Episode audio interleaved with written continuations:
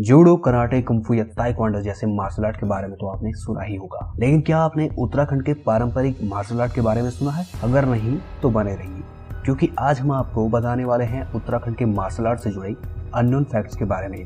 वर्तमान उत्तराखंड, कुमाऊं और गढ़वाल दो रीजन से मिलकर बना है। कहा जाता है, रंगीलो, कुमाऊं मेरू छबीलो गढ़वाल। यानी कि कहा जा सकता है कि तीस त्योहार और उत्सव से भरा कुमाऊं का रंग। और सौर्य संघर्ष से भरा गढ़वाल की गाथा।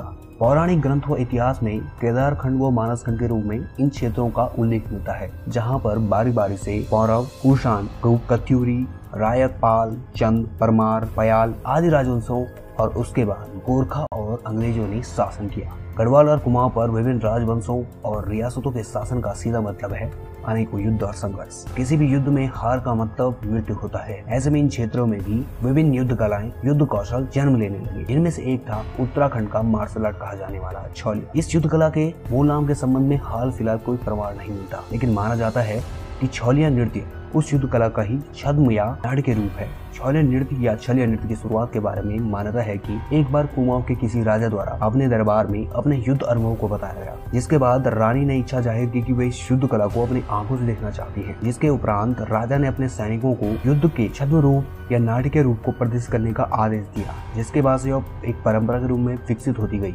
और राजाओं द्वारा अपनी सौर्य गाथा और शक्ति प्रदर्शन का प्रतिरूप बन गया। हालाँकि वर्तमान समय में यह एक नृत्य के रूप में ही रह गया है। अधिकतर कुमाऊं क्षेत्र में ही शादी विवाह में यह देखने को मिलता है। अगर आप छोलिया नृत्य की बारीकों पर ध्यान दें तो आप समझ सकते हैं कि उस वक्त की युद्ध कला या व्यूह रचना कैसी रही होगी। छोले नृत्य में कलाकारों की एक टोली में 15 से 25 कलाकार शामिल होते हैं, जिनमें नृतक के एक हाथ में तलवार और दूसरे हाथ में ढाल होती है। खिलौरों की पोशाक प्राचीन सैनिकों की भांति ही सर पर पगड़ी बांधे एक सफ़ेद घेरेदार चोला जिसके साथ सफ़ेद चूड़ीदार पैजामा और कपड़े का रंगीन कमरबंद होता है। चोले को कुछ लाल नीले रंग के कपड़ों की पत्तियों द्वारा सजाया जाता है। छलियोर की पोशाक से आप अंदाज़ा लगा सकते हैं। घेरेदार चोला ऊपरी शरीर पर इसलिए पहना जाता था ताकि किसी युद्ध के समय एकमात्र आसानी से और जल्दी से पहना जा सके। जबकि चूड़ीदार पैजामा चलने में किसी प्रकार का उलझाव न करे। ऐसी पोशाक मराठा, मुगलों व राजपूत सेनाओं भी हुआ करती थी। छलियोर अपने पैरों में भारी आवाज़ वाले घूर भी पहनते थे। संभवतः उस समय सैनिकों द्वारा दुश्मन सेना को भयभीत या चकित करने के लिए ऐसा किया जाता रहा होगा। छले निदोगी की एक टोली में वाद्य यंत्रों का बहुत महत्वपूर्ण स्थान है। ढोल दमाव, तूरी नागफली और रणसिया के अलावा मसक बीन नौसूरी, मुरली तथा यो यहाँ का प्रयोग किया जाता है। अगर आपने छोलिया देखा होगा तो ढोली द्वारा विभिन्न प्रकार के ताल बजाकर नृतकों को संदेश दिया जाता है की अगला स्टेप क्या होगा। जिसके अनुसार नृतक नृत्य करते हैं। इस तथ्य को अगर आप महाभारत या युद्धों से तुलना करें तो यह स्पष्ट रूप से देखा जा सकता है। उत्तराखंड की युद्ध कला में वाद्य यंत्रों का महत्वपूर्ण स्थान था। महाभारत में भी संघ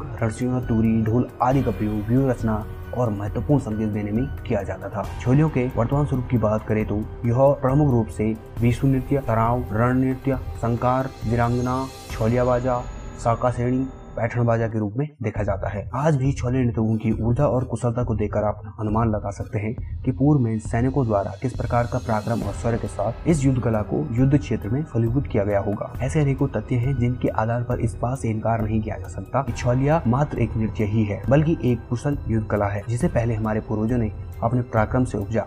और बाद में इन कलाकारों ने संवारा। उत्तराखंड और संपूर्ण भारत का इतिहास रहा है कि वे गीत, संगीत और नृत्यों के ज़रिए अपनी गौरव गाथाएँ अगली पीढ़ी तक पहुंचाते रहे हैं, जिनमें से एक शौल्य नृत्य भी है। आपकी इस बारे में क्या राय है? कमेंट में ज़रूर बताएँ।